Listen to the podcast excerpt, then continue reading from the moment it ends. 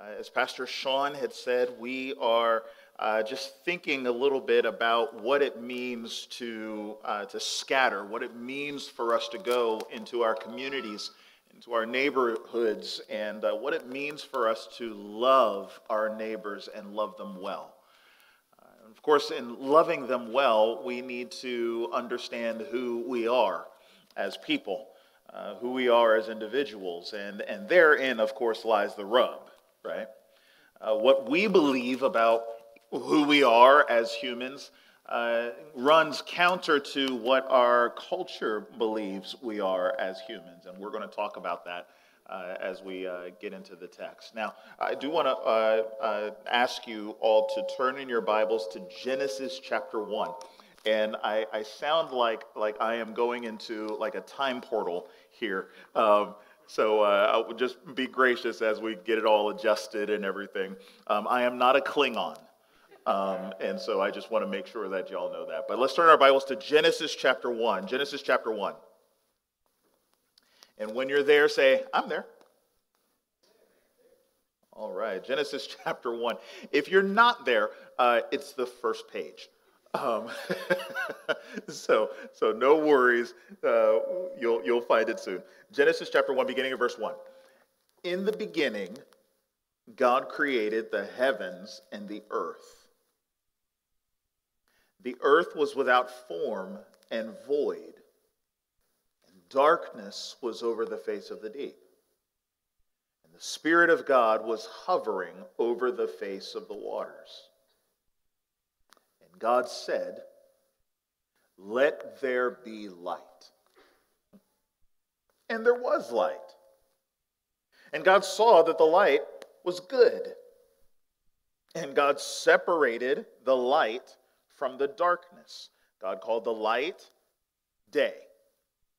And the darkness he called night. And there was evening and there was morning, the first day. Now let's fast forward through the week here. And let's go to verse 26. In verse 26, we read, Then God said, Let us make man in our image, after our likeness. And let them have dominion over the fish of the sea, and over the birds of the heavens, and over the livestock, and over all the earth, and over every creeping thing that creeps on the earth. So God created man in his own image. In the image of God, he created him. Male and female, he created them. And God blessed them. And God said to them, Be fruitful and multiply and fill the earth and subdue it and have dominion over the fish of the sea and over the birds of the heavens and over every living thing that moves on the earth. God said, Behold, I have given you every plant yielding seed that is on the face of the earth, and every tree with seed in its fruit. You shall have them for food. And to every beast of the earth, and to every bird of the heavens, and to everything that creeps on the earth, everything that has the breath of life, I have given every green plant for food. And it was so. And God saw that everything that he had made uh, God saw everything that he had made, and behold, it was very good.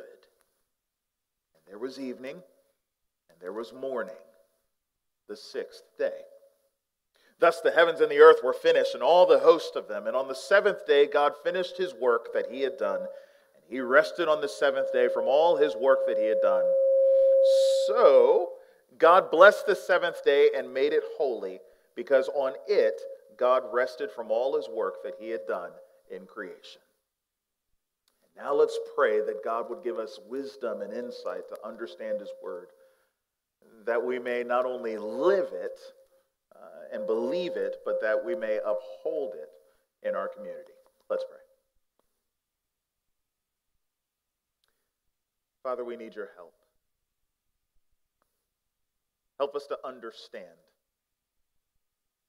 Help us, Lord, to grasp everything that you uh, have for us here. Help us, Lord, to walk in a manner worthy of Christ. our world is confused. Our world uh, doesn't know. And, and that's no reason for us to, uh, to, to beat our chests and, and, and toot our own horns or anything like that, but rather it's, it's an opportunity for us to be humble and to lovingly proclaim the truth. And we pray, Lord, that we would do just that and that your Spirit would move through us to open the eyes of our neighbors, that they may see reality. They may see things as they really are. Christ in the center of it all. We need your help. So please, Lord, help us. Uh, in this day and age, what we're going to think through in your scriptures is opposed on pretty much every single word. So, Lord, I pray that you would give us clarity of thought, give us compassionate hearts, that we may speak the truth and that we may speak the truth in love. For the glory of Christ, we pray. Amen. Well, as you heard Pastor Sean say this morning, uh, we're going to talk about how uh, we as a church um, are to bear witness to Christ in our communities. Uh, in order to do that, we are to obey the first and second commandments, the first and second great commandments. If you remember the scene in Matthew, I believe it was in Matthew 22, Jesus was confronted uh, with a religious ruler, uh, and the religious ruler just point blank asked him, uh, obviously to test him, uh, What's the greatest commandment? I mean, of all the commandments that are there, I believe it was the Rabbi Maimonides who came up with a number like 613, 614 commandments. Of all of them, which one is the greatest of them all? It doesn't even seem like Jesus batted an eye. Jesus said the greatest commandment of them all is to love the Lord your God with all your heart and all your soul and all your strength, drawing from Deuteronomy 6, 4, and 5. Uh, we are to love the Lord our God with all of our heart and all our soul and all our strength. And he said the second one is like unto it, which is interesting. Uh, think about that. What commandment could possibly be right up there with love God? Do you hear what Jesus is doing with this second commandment? He's saying, Love God is the highest command, it is the greatest one.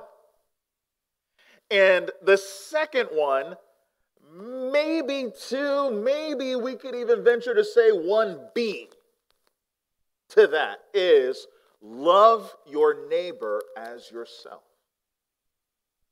He says, On these two commandments hang the law and the prophets. In other words, all of the Old Testament, or in other words, in Jesus' day, all of the Bible that was written at that time could be summed up in two commandments love the Lord your God with all your heart, soul, and strength, and love your neighbor as yourselves. That's massive. Now, here's the thing I don't know many people that would dispute that in our culture. Maybe they might dispute the love God part, right? We, we, we don't, mm, you know, we live in a culture that isn't all that fond of, of, of our Lord God. But love your neighbor? Yeah, sure. Love our neighbor as ourselves? Yeah. Be kind to people, be nice to people, be generous to people. All of that's fine. Here's the problem, though our culture doesn't totally get what people are. That's the problem. So if we don't totally understand who God is, and thus we won't love him with all our heart, soul, and strength, and if we don't totally understand who people are, then we are going to be faulty and, and, and we're going to err in how we love our neighbors as ourselves. You cannot love people that you don't fully know. And that's our problem. Our culture says that we are to be nice to people. Our culture says that we're to tolerate people. Our culture says that we are to coexist with people and so on but we don't define what people are. So we don't know exactly how we are to love people well. Think about this building that we live in, or that we're, we're gathering in right now, okay? There's a reason that you walked into this building. You walked into this building, uh, among other reasons. One big reason that you walked into this building is because you believe that for the time that we will be here in this building, the ceiling is not going to collapse on your head. Right? We hope that the same will be said of our new building down the street. once, once it's done build, uh, being built and everything, that we can walk in it and everything, and we can dance around and all. I'm sorry, not, I forgot we're Baptists. We, we, can, we can worship the Lord together, and, and we can have a great time fellowshipping without any fear that the building is going to collapse right on us. Okay? It might, you know, uh, uh, but, but hopefully not. This might, but more than likely it's not going to. Why? Because behind these walls, behind the brick and all the veneer and everything, are support beams. These support beams are built in such a way that this entire auditorium is able to stand up and we will be perfectly fine. Well, it's the same thing in our culture. Our culture is held up by certain support beams, certain ideas, certain premises that, that our culture believes we can build our entire lives and our entire civilization around these things. We can build them on these support beams, these dominant ideas that run our culture. And these dominant ideas are not just abstract thoughts, but they're actually the way that we think about each other as humans and the way that we relate to each other as humans in this society. Let, let me give four of them, just so that you'd, you, you'd think about this. Four of them, and we'll, we'll put them up here. Uh, these dominant ideas of society are individualism, rationalism, utilitarianism, and consumerism. Now, all of a sudden, see, you were perfectly fine this whole time. And now you're going to start creaking on me, completely ruining my illustration, I tell you. Um, I am, no lie, I am a little bit concerned here, but, but I'll be fine. I'll be fine. Four different ideas, perfect timing. Um, individualism, rationalism, utilitarianism, and consumerism. What, what, what's, what's up with this? Well, think about this. Our culture believes that at the core of everything is this concept of individualism. That is, we believe that at the core of our existence, the most fundamental relationship that we have is our relationship to ourselves. My relationship to me is the most fundamental relationship that I have. And so, therefore, I look at everything in the world in relation to myself. What does this have to do with me? How does this benefit me? What good is this for me?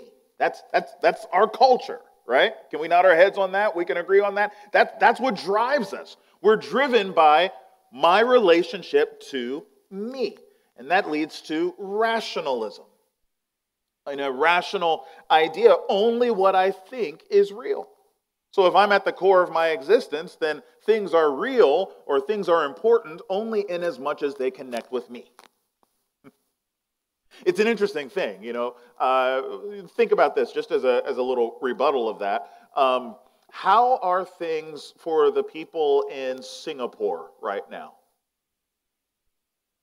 In this culture and in this worldview, the answer that we would have is who cares? Who cares? What does this have to do with me? It doesn't have anything to do with me. Therefore, it doesn't matter. That's rationalism mixed with individualism. So long as my thinking and my senses can understand and process all of this with my individualism, it has me at the center of it all, then it matters. If it, if it doesn't cross those two, uh, uh, those two uh, uh ch- or check those two boxes, then, then it doesn't matter to me. And therefore, I can live my life totally uh, uh, not thinking about anything that's going on outside of me at all. Individualism, rationalism. Along with that is utilitarianism. It is important to me, or maybe even we'll say it in ethical terms, it is right or it is wrong only in as much as I find it valuable and useful in satisfying my own desires. Do I want to do it? Do I want to be with this person? Do I want to care? What's in it for me? What do I gain by being in this relationship? What do I gain by caring for these folks over here? What do I gain by loving people who are different from me? What do I gain from all of these things? If the answer is zero, then I don't care. And it's actually wrong for me to, to do these types of things. I should focus on the things that I should, that I should care about, the things that will actually benefit me. That's utilitarianism. And then lastly, consumerism, which says what you want and what you care for should be readily accessible without restrictions or limitations. Think about it this way. I was uh, looking the other day at uh, stands for my desk, uh, stands for, uh, for my, my tablet here um, where I could have the tablet on the stand and I could have like my keyboard or whatever, and I could type my keyboard and, and so on, and the stand would be sitting up and all that. And wouldn't you know, I went on to Amazon and I found like 20 different versions of that. That's awesome, right? Or y'all have felt this way too. Y'all have, y'all have looked for a pair of jeans and you've gone to Target or whatever, and you found, you know, that there are a, an amazing array of jeans. I go over to Target and I find relaxed jeans. I find slim fit jeans. I find, you know, uh, athletic jeans, kind of the baggy jeans, kind of the, the skinny jeans, and, and all of these different things. And I can choose which ones I want. I want jeans. Well, here are all of these different varieties of jeans that you can have. That's consumerism. You know, you can have it at your leisure, whatever you want. This is the world for you. Well, think about how each of these ideas undergird our society. You've seen this, haven't you? Now, I want to push in a little bit further. Think about how these ideas have shaped the way we understand each other, the way we relate to one another even the way that we connect with one another in terms of our own bodies. Think about how our culture's understanding of sexuality is undergirded by these four pillars. Think about the fact that uh, we talk about people in terms of the way that they express themselves sexually, and they say, Well, I should be able to express myself sexually any way that I want to uh, uh, express myself. I identify according to my own desires and my own tastes. Biology doesn't tell me who I am, society doesn't tell me who I am. The only one who can tell me who I am is me. And I choose to identify gender wise, sexuality wise, however I want to. That is individualism at its core. You see what's going on there? And nobody should be able to stop me. I should be able to satisfy my sexual desires without any type of restrictions, without any type of limitations. If I want it, then I should have it all the way to the full, which is why we can have Tinder and why we could have a few years ago Ashley Madison, and why we can have, you know, Playboy, and why we can have all of these other different things. This marketplace that is now existing in our culture and has existed for many, many years that says you can satisfy your desires. We are not the ones to judge. You do you. You get into the stuff that you get into, and there's no reason for anybody to restrict you. By the way, you do realize that Christmas uh, for, for wealthy, you know, uh, rich, very, uh, uh you know, uh, uh, rich, wealthy folks with very, very big sexual appetites. You do realize that Christmas is just a couple weeks from now. What do I mean by that? Well, the Super Bowl is actually one of the, the highlights of the year when it comes to prostitution. Wherever the Super Bowl lands, prostitution skyrockets every year. That's, that's a fact. I, I remember when uh, Annie and I and the kids, we were living in uh, Fort Worth. I was doing my master's uh, over at Southwestern Seminary. And uh, the Super Bowl just happened to be in Jerry World uh, that, uh, while we were there. It was also great. God had a wonderful sense of humor because we had a crazy, crazy snow uh, right on the week of the Super Bowl. It was also the week that Micaiah was born. And, uh, and, and, so we went through, there was 11 inches of snow that we got in Fort Worth in one day. It was great. And it was Super Bowl week. And so you had all these folks that were like, well, I'm not going out in this. I mean, they're Texan. They've never seen snow before in their lives. And so they're just like, what, what, is, what is this stuff falling from the sky. The, the clouds are falling. I don't know what's going on. And so they were all, you know, crazy, you know, going in a frenzy and everything. And, and we're over here, you know, the Marylander and the Pennsylvanian, and we're just like, this is called snow. And it's not even that much. 11 inches is like a two hour delay you know but but that's how it was there but but during that week with all the winter weather and all of these different things we were put on high alert because we had some friends that were engaged in these types of things uh, justice issues and and so on for uh, trafficking and everything and they said this is a week where we need to pray and if you're able to where you need to fast because millions upon millions of dollars are transferred in the name of prostitution super bowl week yeah. Uh, this is the world. You know what we call that? We call that consumerism. So, living in an individualistic, rationalistic, utilitarian, consumeristic world, guess what happens to our understanding of humanity? Our understanding of humanity becomes not one where we think of others as persons, but one where we think of others as products. You're a product. I only care for you in as much as you scratch an itch that I have. I only care about you in as much as you are able to provide something beneficial for me. That's not person to person relationship, that's person to product relationship. Social media has taken this and magnified it in exponential ways as you see people who use their bodies now, uh, uh, whether we're talking TikTok, whether we're talking Snapchat, Instagram, whatever, where people are using their bodies now, pretty much embracing the, the, the, uh, the business model of social media that says the people are the product. And so they say, well, if the people are the product, then I should be able to make some money off of this. And so they use their bodies in promotion for all kinds of different goods and services and so on. Some even uh, uh, using their bodies in very suggestive ways. Whatever it takes for me to make another dollar, whatever it makes for me uh, uh to, uh, to get another buck, that's what this is all about. The people have become the product. And that's the way that we relate to one another. Now, the question is, can you see how, in this society, with these pillars, that we would be off the rails when it comes to sexuality, and we would be off the rails when it comes to the value of human life? Can, can you see that?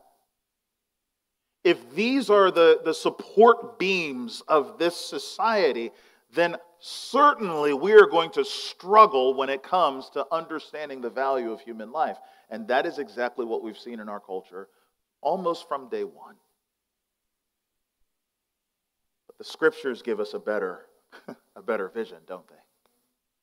God gives us better support beams uh, for how we relate to one another. God has given us a greater vision for humanity one that places uh, uh, our, our, our value and our worth not in the category of what's in it for me or what's in it for others, but it places our value and our identity and our personhood in the very person of God Himself.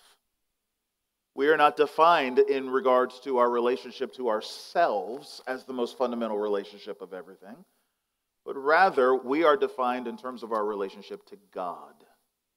The most fundamental relationship that we have is not our relationship to ourselves, but our relationship to our Creator. The value that we have as human beings is not re- in regards to our usefulness to everybody around us, uh, and what we can provide for other people, what we can do for other people, but our value is rooted in who we are as created by our Almighty God. And so let's look at the scriptures and let's see then how God created us, why each one of us are valuable, and therefore what the implications will be when we consider the most vulnerable around us, the unborn, and how we use our bodies uh, in, uh, uh sexually for the glory of God. Okay? Are, are y'all still with me? I know this, this, is, this isn't, you know, Cheez Its or anything like that. We're, we're, we're, we're eating meatloaf today, and, and it, may, it may sit like a thud in our bellies, and that's okay. That's all right.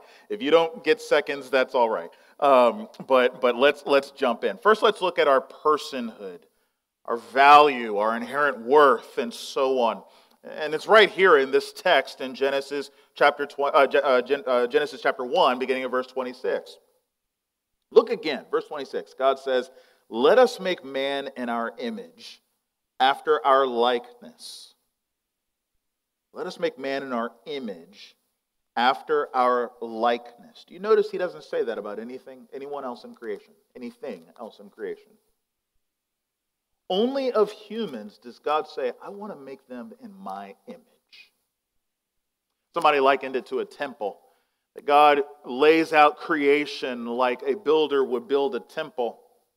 And in every temple, there's going to be some type of image of the God of the temple, the God that is worshiped there in the temple.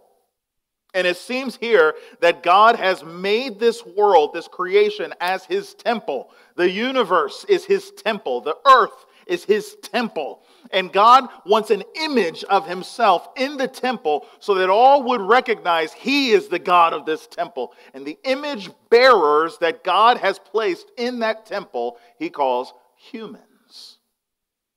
Humans, you, me, we bear the image of God. Now, what does that mean that we bear the image of God? There's some wrong ways of, of thinking about this. A common wrong way of thinking about this is to say that our image bearing is connected to our functioning in society. Here's why I think that's wrong. I think that's wrong because then it places the image of God on a scale. Some people function better in society than others.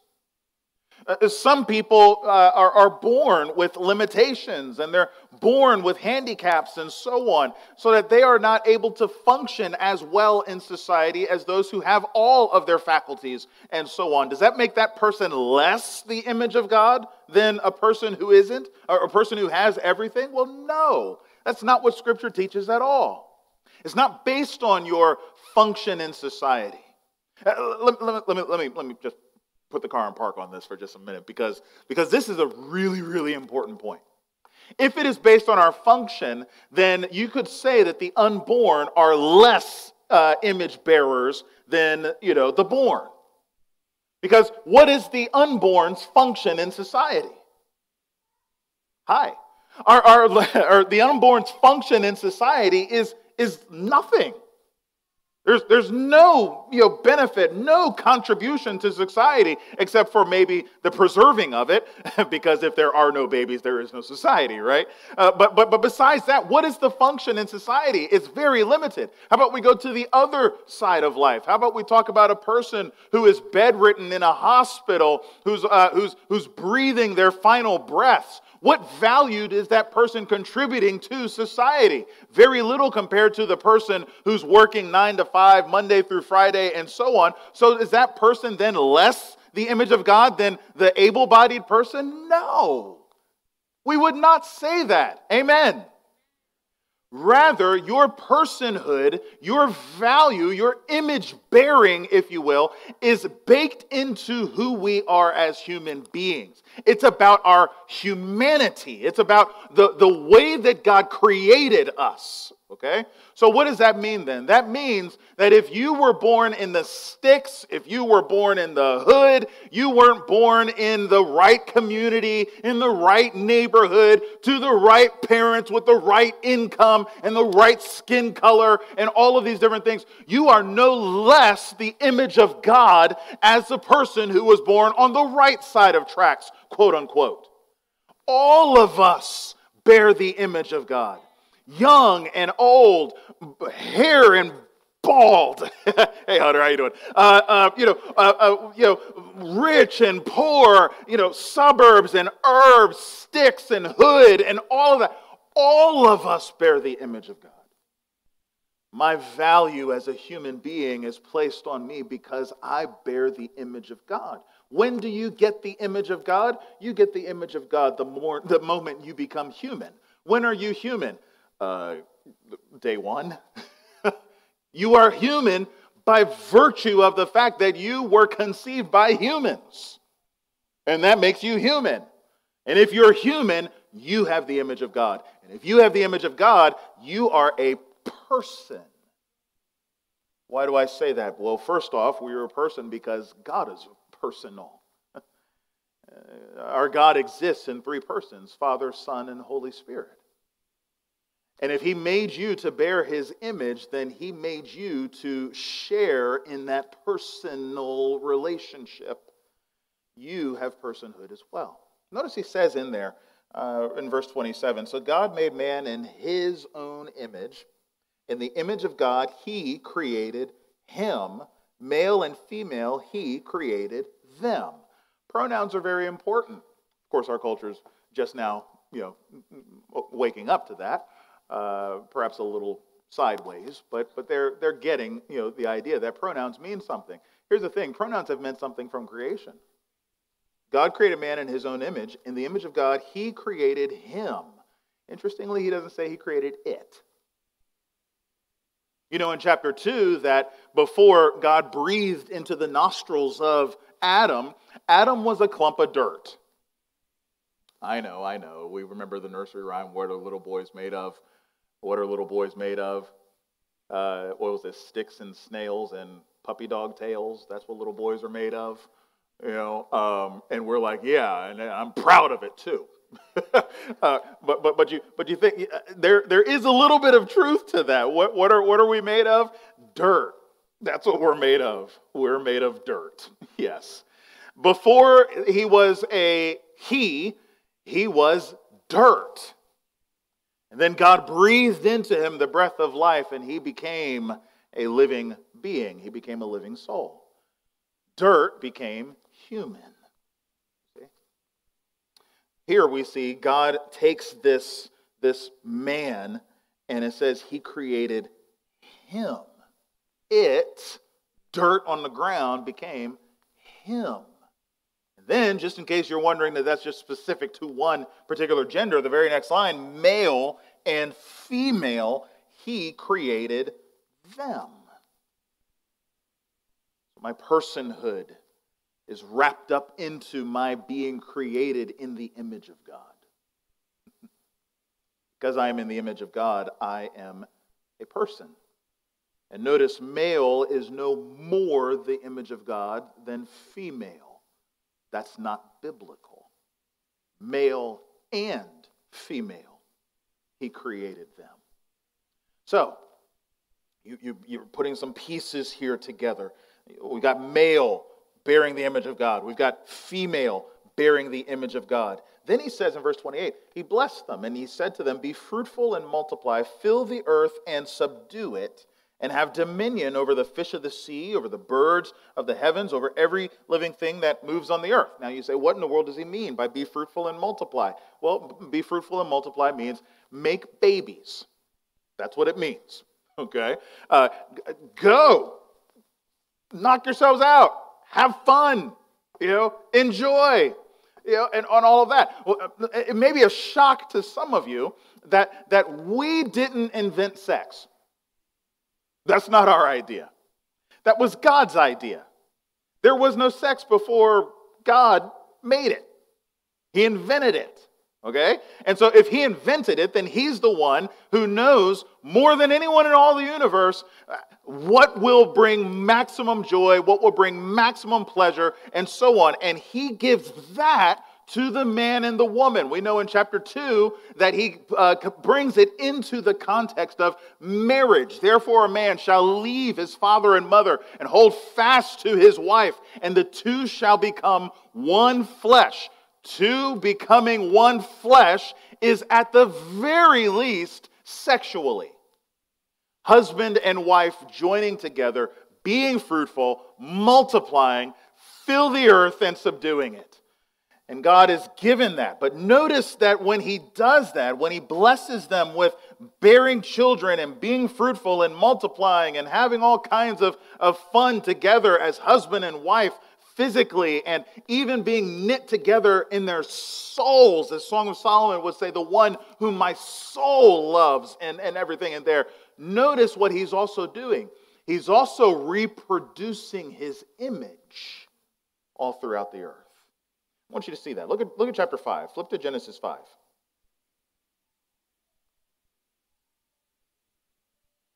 Genesis chapter 5, beginning of verse 1. He says, This is the book of the generations of Adam. When God created man, he made him in the likeness of God.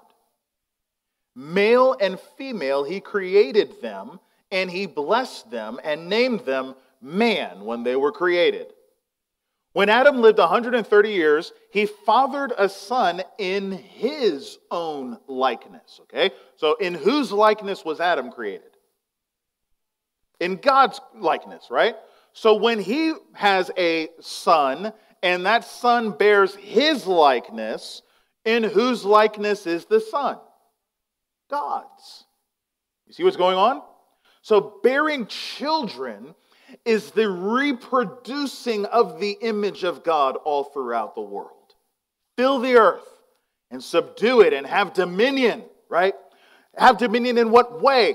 By raising up and uh, uh, uh, by conceiving and bearing and raising up and sending out more and more of my image bearers. Right now, there are 7 billion images of God all throughout the world. Image bearing human beings all throughout the world. Do we represent him well in the world? No. We know the story. There's this thing called sin.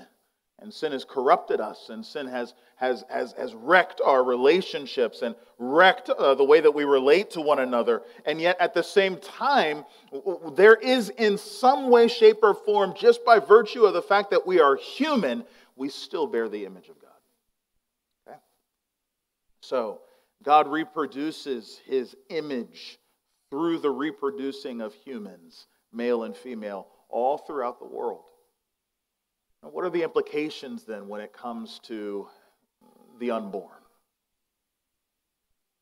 Well, we see from the scriptures that our personhood is connected not to uh, our function in society, but to our composition, if you will, as human beings. God has made us valuable as humans because we bear his image. That's why in Genesis chapter 9, uh, the, the Lord would say to Noah that anyone who takes uh, the life of a man, his life is required of him because man was created in God's image. Genesis 9, 5, and 6, and so forth. And so this matters then. So then when we see a baby being knit together in his mother's womb, please understand that what you are seeing is the forming of an image bearer of God. And so to take away the life of an unborn child is not just to take away the life of a mass of tissue or anything like that. It is the taking away of an image bearer's life. It is the taking away of a person's life. You do realize right now in, the, in, in uh, scientific studies and philosophical studies, the debate isn't over whether a baby in the womb is human. It's kind of hard to deny that what else would it be? A rhinoceros? I mean, what, what, what else would be growing in the womb? You know, of a human being, but another human. That was a, a, a, an effective argument, at least in terms of public opinion, for several years. But, you know, DNA and ultrasounds and all of that have kind of wrecked that idea and that argument. And so what they say is no, no, no. It's a human. We'll, we'll concede that it's a human. Thank you, Captain Obvious. But, but, but here's what we'll, uh, what we'll debate we'll debate over whether this human is worth protecting because this human is not yet a person.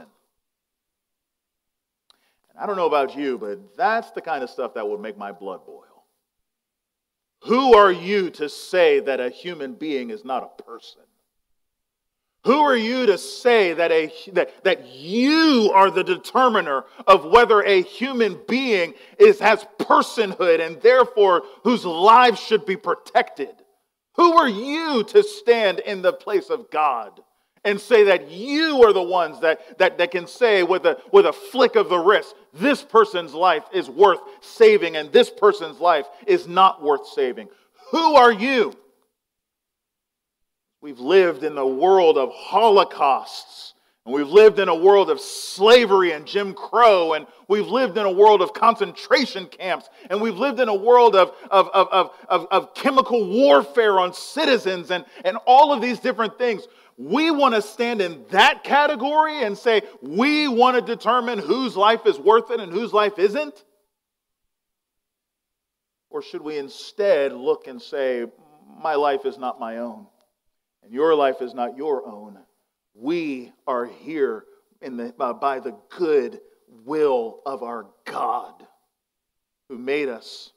And when He made us, He put His image on us and said, You are mine, and you will bear my image in this world.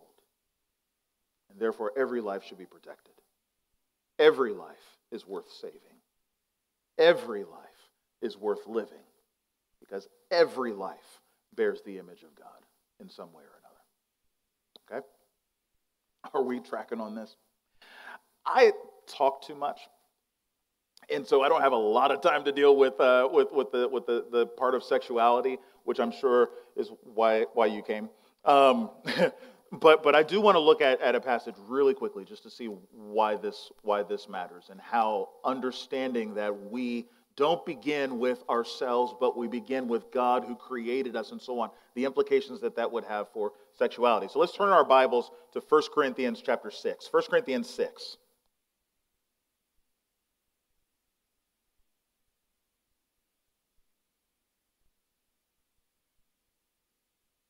First Corinthians chapter 6.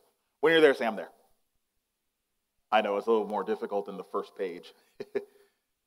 1 Corinthians chapter 6. And let's look at this really quickly. Paul is talking to the Corinthians. If you know anything about the Corinthian church, they were jacked up.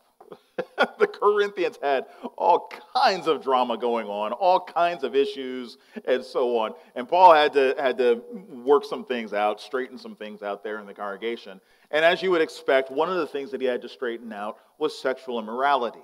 All right? You had folks in the congregation in Corinth that were sleeping around. All right? Uh, whether you had the guy in chapter 5 who's sleeping with his father's wife, whether that's his stepmom or whatever, I really don't want to know. But whatever's going on in there is gross. Okay? And so Paul is dealing with that in chapter 5. And now, here in chapter 6, he's dealing more broadly with the idea of sexual immorality. And notice what he says in verse 12. He says, All things are lawful for me, but not all things are helpful. All things are lawful for me, but I will not be dominated by anything. Notice the all things are lawful for me are in quotes. He's responding to something that they had said to him. So they're going, wait, wait, wait, wait, wait. We're believers and everything. We're not under the law or anything like that. We're free to live any way we want to live. Kind of like what you heard in Romans in Romans 6 in particular. And Paul's going, nope, that's not how this works. uh, being freed by Christ does not mean that you're free to live your life any way you want to live your life. And do you notice also that one of the main reasons that people want to live freely any way they want to live is so that they can get a pass when it comes to their sexuality? Nine times out of ten, the reason that people want the rules to be laxed when it comes to how we are to live the Christian life nine times out of ten, at least my experience as a pastor over these last uh, several years, has been because there's somebody that they want to sleep with. That's just the way that it typically goes. And certainly that's how it was here in 1 Corinthians 6. And so Paul says food is meant for the stomach, and the stomach is for food, which again is probably coming from what they're saying. That's their rationale. And he says, but God will destroy both one and the other. In other words, the point that he's making here is that these things are not ends in themselves, but they're means to a greater end. They're not made just simply for our own indulgence and so on, but they're made uh, uh, uh, for us and so on by our Creator. And so, therefore, we answer to our Creator for how we use our bodies and how we use our pleasures, which is exactly what he says as he moves on. The body is not meant for sexual immorality, but for the Lord, and the Lord for the body. And God raised the Lord and will also raise us up by his power.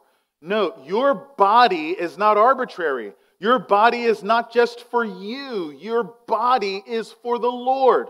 So when you hear people say, my body, my choice, and all of these things that you hear in our culture, that's not rooted in Scripture. There is another layer that goes beyond your body, your choice, and that is God has created your body. And therefore, your body belongs fundamentally to Him to use for His good and for His glory and by His design. And that's what Paul is saying here. He says, Do you not know that your bodies are members of Christ? Here he's speaking of us who are in Christ, those of us who have come to faith in him. Don't you realize that your body is a member of Christ? In other words, when Jesus has brought us into himself to be uh, uh, our Lord and our Savior, and we find our identity and so on in Christ, do you realize that that is not just for your soul, but that's also for your body? Your body is also in Christ. And so, how do you use your body in such a way that will glorify Christ? He says in verse 15, Do you not know that your bodies are members of Christ? Shall I then take the members of Christ and make them members of a prostitute? And Paul says as strongly as he can, Never! In other words, just because your soul has been redeemed doesn't mean that you can use your body any way that you want to use your body. No.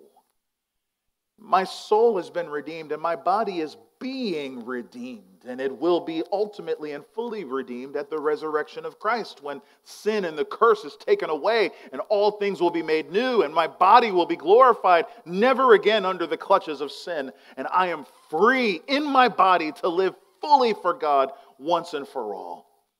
And so he says, Why would I take my, the members of Christ and make them members of a prostitute? I, would, I should never want to do that. And prostitute there isn't just talking about prostitution, it's talking about any type of sexual activity outside of marriage. Why would I do that? He says, Do you not know that he who is joined to a prostitute becomes one body with her? As we saw in Genesis 2, the two will become one flesh. But he who is joined to the Lord becomes one spirit with him. In other words, you don't just have a body that's been joined to Christ, but your spirit has been joined to Christ. And so you should start to think the way that Christ would think, and your heart should be, uh, should be oriented towards Christ and so on, so that you go, I would never do anything that would dishonor him. I would never want to do anything that would defile my body before him, and so forth. And so he goes on to say, Flee then Run from sexual immorality. Every other sin that a person commits is outside the body, but the sexually immoral person sins against his own body. We wouldn't want to use our bodies or sin against our bodies, violate our bodies. No, don't do that. Do you not know that your body is a temple of the Holy Spirit within you, whom you have from God? You are not your own. You have been bought with a price. So glorify God in your body. Our bodies are the Spirit's temple. The living God dwells in me. No, I wouldn't want to use my body in a way that would defile the temple of God. And my body was made for the glory of God. That's why my body is not my own. That's why it was bought with a price, so that God would be glorified in my so therefore, do not turn and use your body for sexual immorality and the sexual desires that go against God's design, but rather use your body for His glory and for His renown.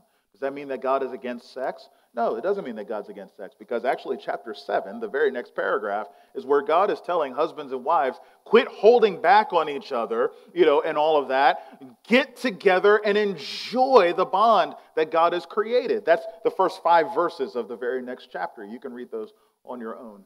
But the point that he's making here is that our bodies are not our own, we belong to Him. We are not our own. So we, the, the, the very fundamental premise of our society is already off the rails. It doesn't begin with your relationship with you, it begins with your relationship to your Creator.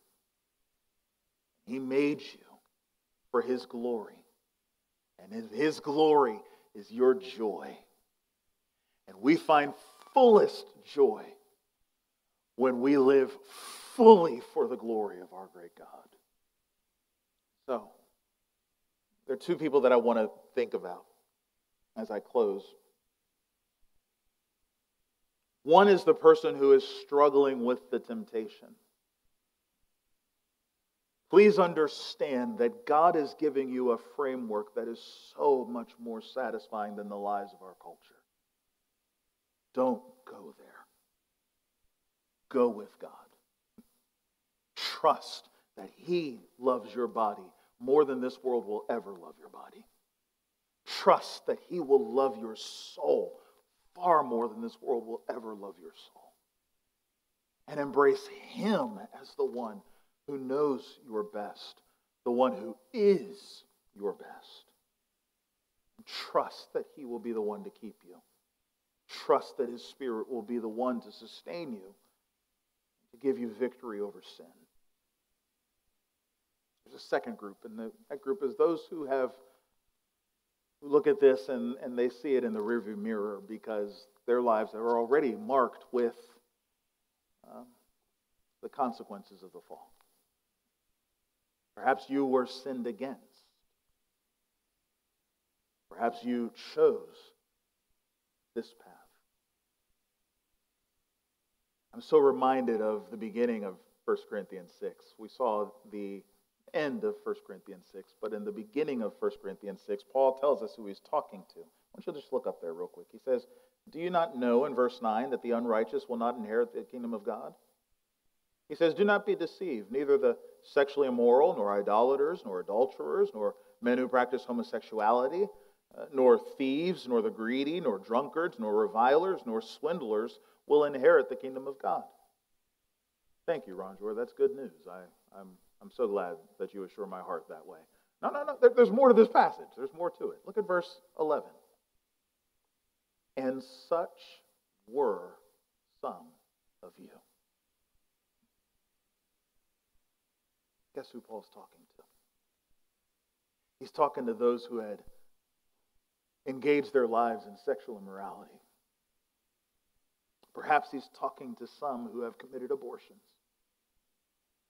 Perhaps he's talking to some who have had all kinds of, of, of, of, of choices that they've made in their lives, and, and they know what's up. They know the stains. They know everything that's happened in their lives. And Paul says, Such were some of you, but you were washed, you were sanctified, you were justified in the name of the Lord Jesus Christ and by the Spirit of our God. What does that mean for you? That means that if this is the story that you have lived, if this is a part of your life and so on, it's not the end of the story. the end of the story is Jesus ruling and reigning, washing you over and, and sanctifying you and clothing you with its justifying righteousness and so on. You don't have to end there. You can live for the glory of God. You can embrace His plan for your life from here on out. Why? Because Jesus is the one who gives us all that we need to be made clean before Him. You can be washed, you can be holy, sanctified before our God. You, God looks at you and He looks at me, all of us sinners, and He says, righteous. Why? Because of us? No totally because of Christ. So trust Him, embrace Him, embrace the righteousness that He can give, Embrace the holiness that He can give. Embrace the cleansing that He can give. And embrace the life that only He can give. And be set free from sin. Be set free to live fully for Him in His glory forever. You are not your own. You belong, body and soul, to the Lord Jesus Christ. Let's pray. Father, we have a responsibility to live in a manner worthy of Christ. May we walk each day by your grace. May we live each day knowing that we have been washed, we have been sanctified, we have been justified by the Lord Jesus Christ and the Spirit of our God. Father, I pray that in so doing, it would cultivate in us a heart of compassion for our neighbors. May we know the truth, and may we communicate the truth in love. This is not the end of the story. You have a much better story. Lord, if there's any that is here that does not believe in Jesus, or at least didn't before, Lord, I pray that what we've seen uh, in your word would be so crystal clear to them that Jesus is the way, that they would turn from their sin, and they would turn fully to Jesus. Say, You, Lord, please take my life and let it be consecrated, Lord, to thee. It's all yours. Right now, Lord, there are some who are with you. I Ask, Lord, that you would um, that you would assure them of your presence. Perhaps there are some that have names and pictures in their mind of those who are burdened with their past, perhaps they're burdened with their present. Lord, I pray that you would use them to, uh, to model the good news of Christ, to share that good news with them that they too would be free. Perhaps there are some who are here that have been burdened themselves with their past or with their present. Lord, I pray by your grace, set them free. Set us all free. Right now, I want you to spend some time. Just cry out to the Lord and say, Lord, I pray that you would take it all. My body, my soul, may it all be yours. Then we will sing together in praise of our great God who has set us free.